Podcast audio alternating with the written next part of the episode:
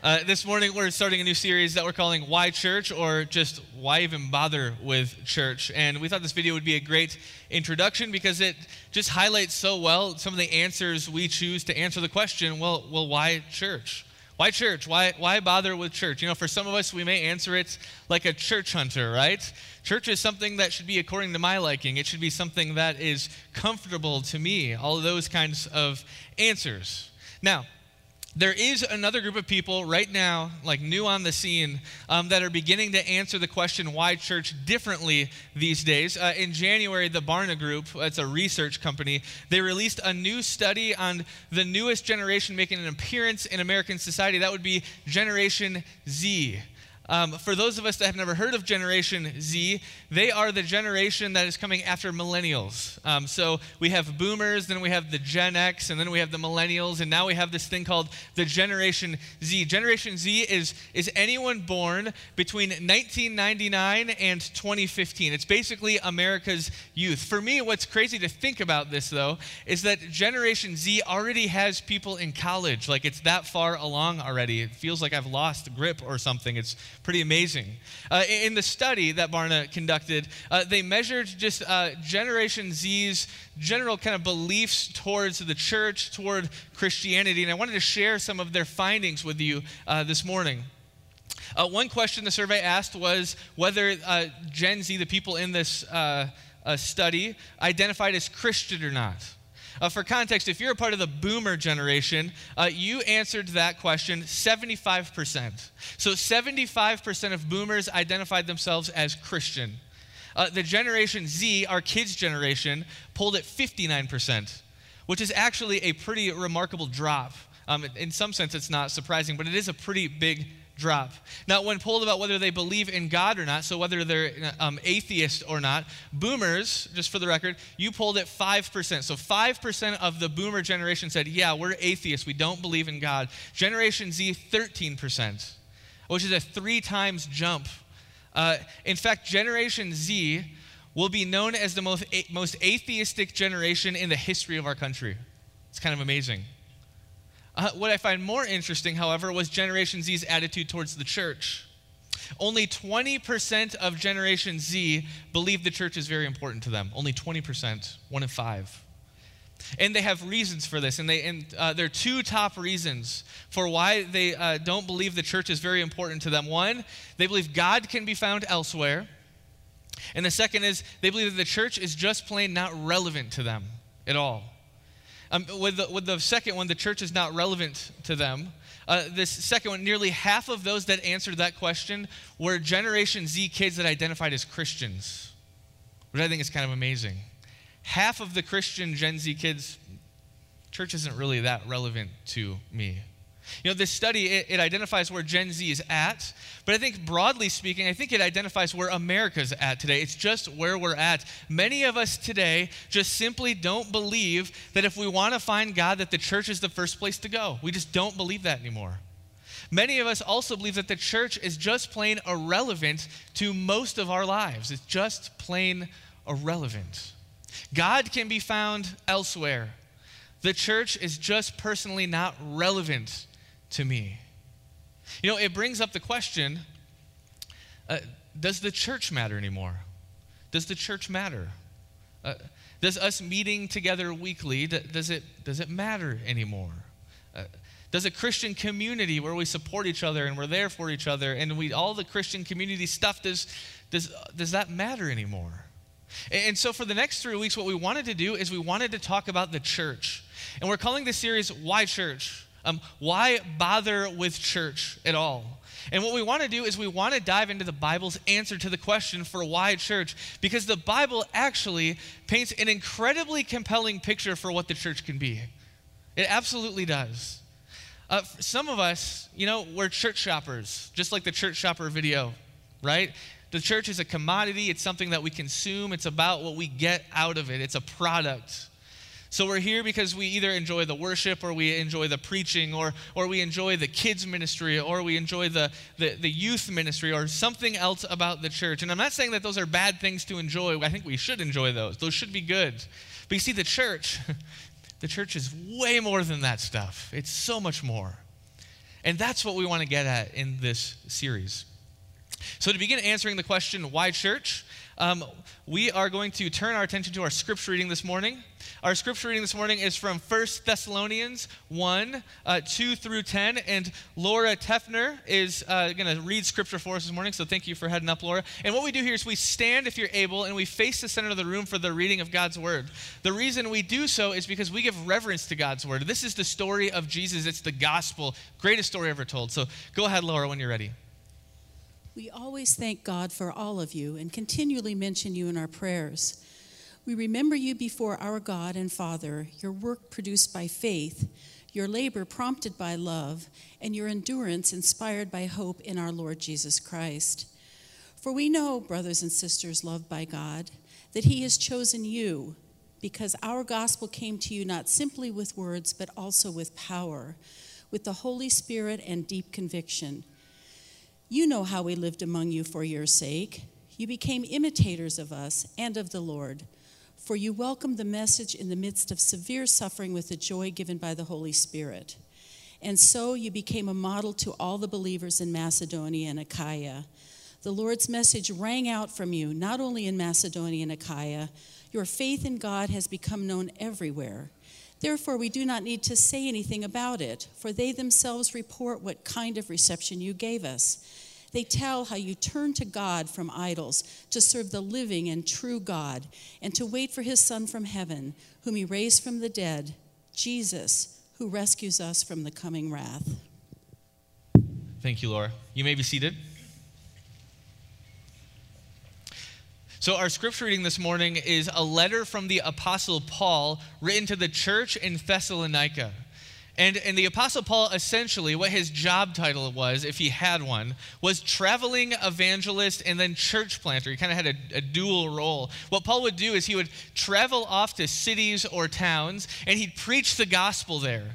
And then people would hear the gospel and they would give their lives to Jesus and it'd be these holy moments. And then what he would do with those people is he'd say, hey, you guys need to round up, come together, and make a community. There's something about starting this church community with you that makes a difference difference. And so, what Paul would do is he would start these communities, and it made this huge impact um, on the church and really the future trajectory of the church. And so, when Paul started new churches in the towns he would visit, he would stick around with these new church plants that he was starting as he went. He'd spend months and sometimes even years with these churches, helping them get off the ground and build a solid foundation. And then eventually, after he felt like the church was stable and solid, he would step away and then he'd head on off to a new town or a new city, and then he'd do the exact same thing there. Now, what Paul would do, however, is he would try to maintain contact with the churches that he helped start, um, which he would often do in letters. Um, the, the scripture passage this morning is one of those letters that he wrote to a church that he helped start.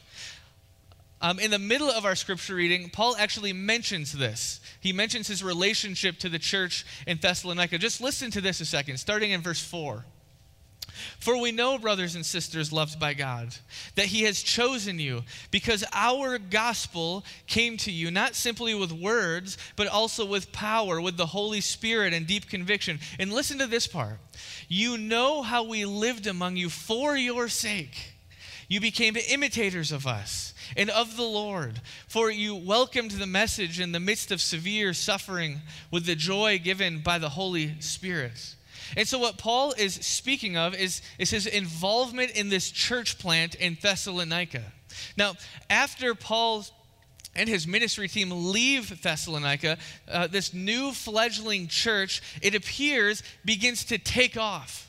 I mean, this church is on fire for the gospel. And this church is imitating Jesus with, with everything it's got. And so much so that they actually build up a reputation around them in the cities and towns around them and then even beyond. Paul actually says that as he's traveling around near and far, he's hearing about what's going on in this church in Thessalonica. And it's all good stuff. It's an amazing testament to a healthy church, I think. This church was making a huge impact in nearly all spheres of its influence. And I have a question about this, though, and that is what in the world was the church in Thessalonica doing to create such a positive reputation in the cities and towns around it? Because, you know, in our day today, uh, the view of church, the opinion of church, it's not a good one. So, what in the world were they doing to gain such a positive opinion? Well, in the beginning of our scripture reading, Paul explains just what the church is doing, though he does so in general terms. And he gives a list of three things. Listen to this from verse 3. We remember before our God and Father your work produced by faith. That's one. Your labor prompted by love. That's two and your endurance inspired by hope in our Lord Jesus Christ. That's three. Paul lists these three things that the church in Thessalonica was doing well work produced by faith, labor prompted by love, endurance inspired by hope. Now, I want to get technical just for a moment this morning. Because in the original language of the Greek, these three phrases are actually in a specific grammatical form. It's called the genitive. And basically, all that means is it's in the possessive form. So if you were to translate these three phrases literally, you translate them a little differently. This is how you translate them one, work of faith, two, struggle of love. Three, endurance of hope. Now, this sounds like a minor change, perhaps, but I think it's a minor change with big implications in just how we understand what this church in Thessalonica was doing. The church in Thessalonica was not doing a work produced by faith. It's not that they had a faith and then somehow that was bleeding into their work. No, it was different than that. The, the church in Thessalonica was literally doing a work of faith, they were working their faith. And there was something about working their faith that matters. The church was doing something more than a, a, labor prompted by love. No, the church in Thessalonica was doing a labor of love. You see that? Now, I used a different word if you caught it in your outline. I didn't use the term labor. Because when we use the term labor in our world, we think of work, but it's, it's different than that. It's more like maternal labor, it's more like having a baby labor, it's more like a struggle. It can be translated the struggle of love. It gets, the, it gets at the nature of practicing love to others. Sometimes it is difficult to love people, it's a struggle sometimes. And finally, Paul is, he's not necessarily admonishing this church for their endurance inspired by hope, but actually, Paul was admonishing their endurance of hope.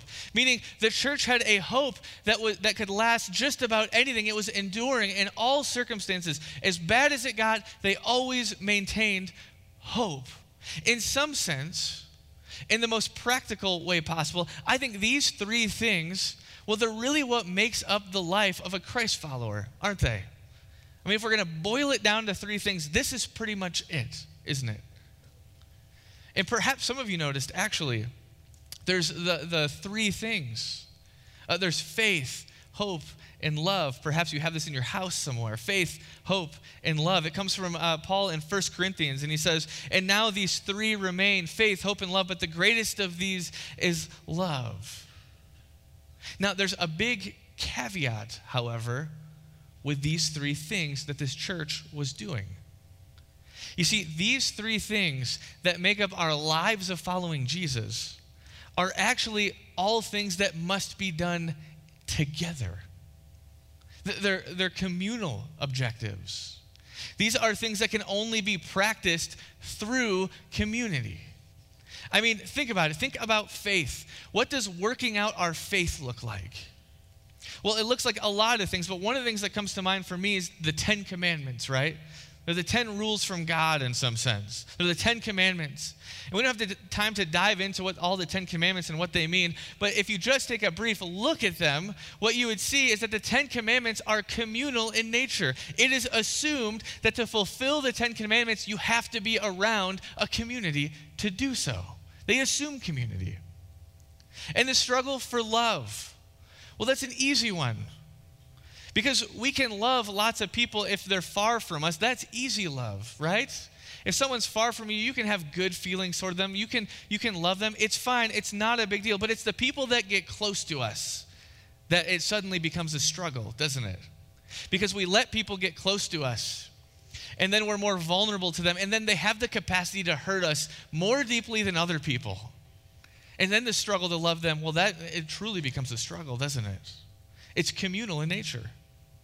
And in enduring hope, sometimes in life we just lose our hope, don't we? Something happens and our hope just falls away. And it's in those moments that we need the hope of others to come around us and support us and give us the hope that we don't have because sometimes we just don't have it. They're all three community based, they're communal. It's why Paul in his ministry never just asked people to follow Jesus and then he walked away. But it's that he had to plant churches as he went. We're going to call you to faith and you're going to come to faith. Then we've got to put the church together along with it. You've got to be a part of a community to make this thing work. God created us to be dependent on one another. He did.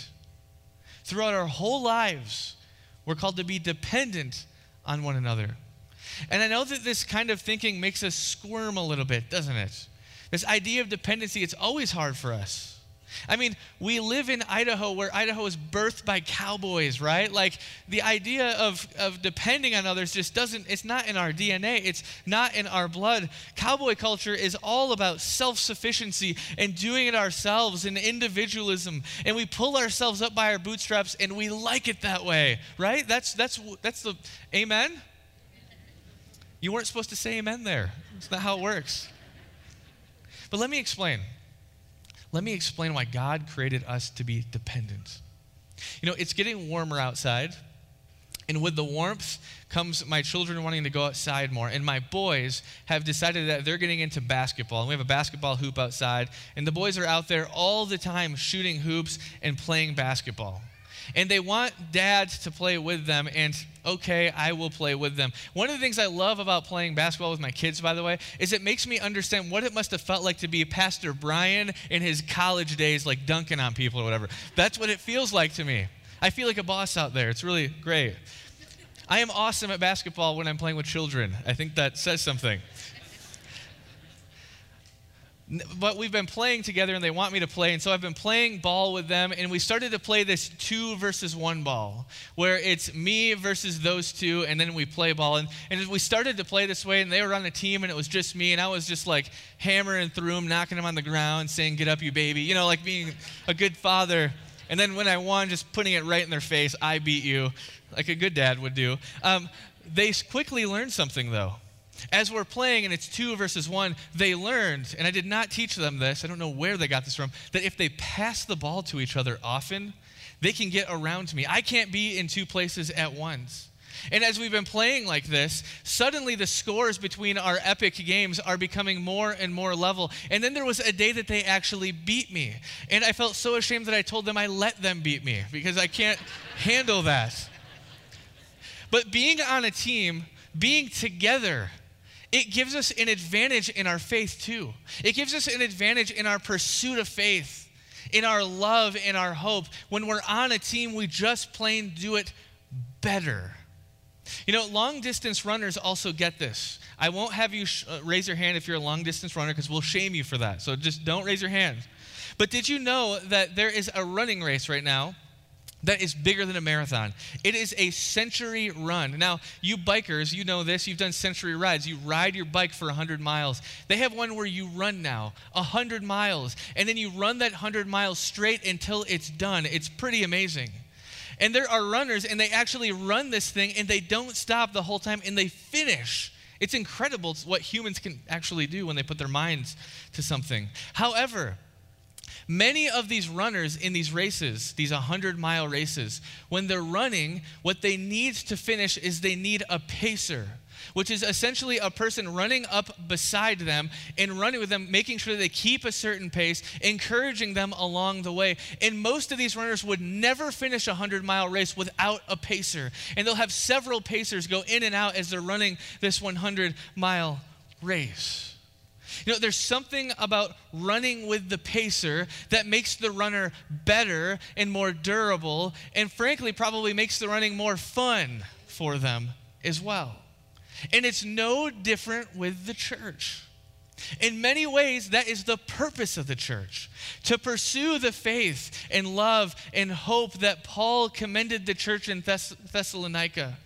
But to realize it's a thing that needs to be done together. That's how we do it. We do it together. And we're and here is the thing, folks. We do this church thing together, and we don't just do it because we like to, you know, sing kumbaya in front of the fire together. No, it's more than that. You see, we do this community thing and we do it together and we do it for the whole world. We do it for the world out there. There's something about us being community that it's good for the world. When followers of Jesus come together with a common mission, like pursuing faith and love and hope, that group of Jesus followers, that church, gains the capacity to make a huge difference in the world. And you know, the little church plant in Thessalonica is a great example of this. You know, they came together as, as one body, as one church, and they pursued Jesus. And, and I love what Paul writes about them. It's amazing. Listen to this from verse 8. The Lord's message rang out from you, not only in Macedonia and Achaia. Your faith in God has become known everywhere. The Lord's message rang out from the church in Thessalonica. The church made a difference in the world, a massive difference in the world. And though we don't get to hear exactly what that difference looked like, I imagine it's something like Acts 2, where the Lord added to their number daily those who are coming to faith. You know, I don't know about you, but I really desire that for my life. I want to be known like the Thessalonican church, for the gospel ringing out in my life. And I want to see God make a big difference in our world through me. I really want to see that. I want to be a part of something bigger. Don't we really want that out of our lives? I mean, how many of our lives just resemble some kind of daily grind, right? Where we wake up, we get ready in the morning, we go to work, we take a half hour, hour long break for lunch. We go back to work. We finish up our work all afternoon, and then we come home, and then we make dinner, and then we eat dinner. And then those of us with kids, we spend the rest of the evening shuttling our children to sports and drama and dance and friends' houses and all over the place. And then we get to the end of the night, and then we get to our bed, and then we lay down, and then we go to sleep, and then we wake up, and then we do the exact same thing tomorrow, all over again. And then in the midst of it, sometimes don't you at least ask the question, like, what's the point of this? What difference does this make at all in the world? And yes, raising kids is important, and bringing home an income, yes, that is important. But isn't there some bigger reason out there for our existence?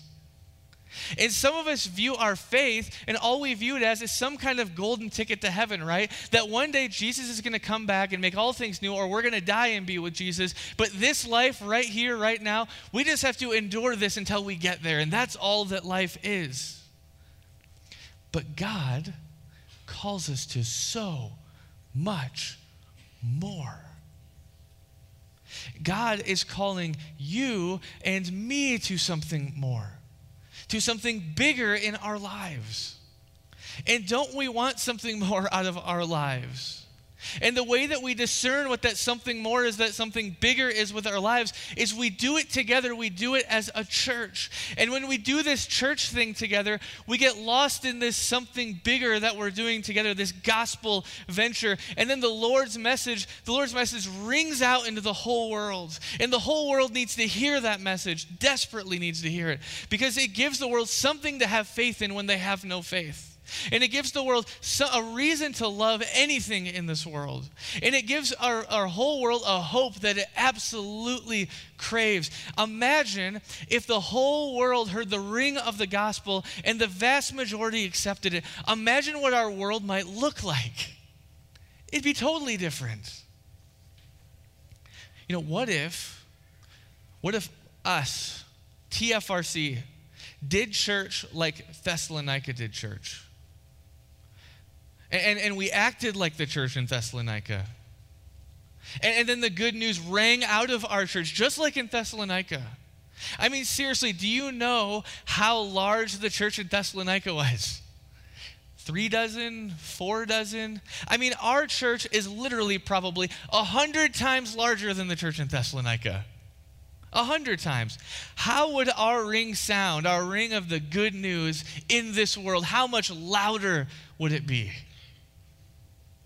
You know, what if all of us who call TFRC our home, we really took it seriously to show up and to care for each other and to support each other and to proclaim the gospel together and to do this community thing together and we relied on each other? What if we practiced our faith and, and, we loved each other and we loved people that we felt like didn't even deserve it and we had a hope and we, we guarded that hope all together as a community and we just couldn't be shaken from our hope? How far would the good news ring out into the world? How far? Guys, I want that so badly. Don't you? Do you want it? We could literally change the world. We could change the world. Are you ready? You ready? You know, in this series, each week we're going to challenge you with something. Um, if you're wanting to be a part of something bigger than yourself, you know, if you're wanting your life to start meaning something more than kind of just the humdrum flow of life, what if this week you took a step? And that step was formally saying, you know what, TFRC is my home. You know, perhaps you didn't know this, but we have we have membership here. And you want to know the percentage of the people that are members here? The percentage of us. Half. 50% of us have said, you know what? I formally am going to say, this is my community. Half. You know, it might be individualism or we don't like joining things or some other reason, but it's only half.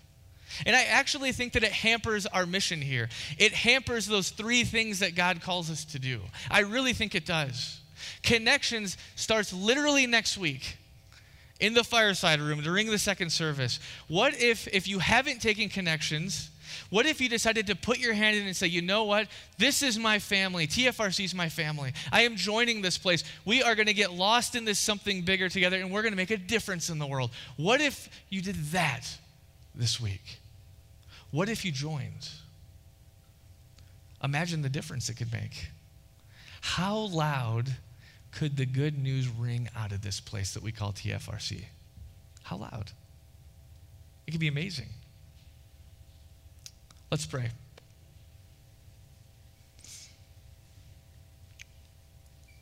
God, we thank you for uh, all the church stories in the New Testament.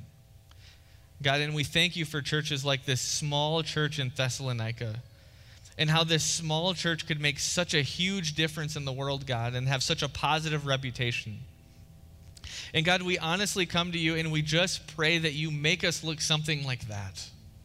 God, we want to have that positive reputation where your good news literally does ring out into the Magic Valley and ring out into the world, to the ends of the earth, God. We so desire that.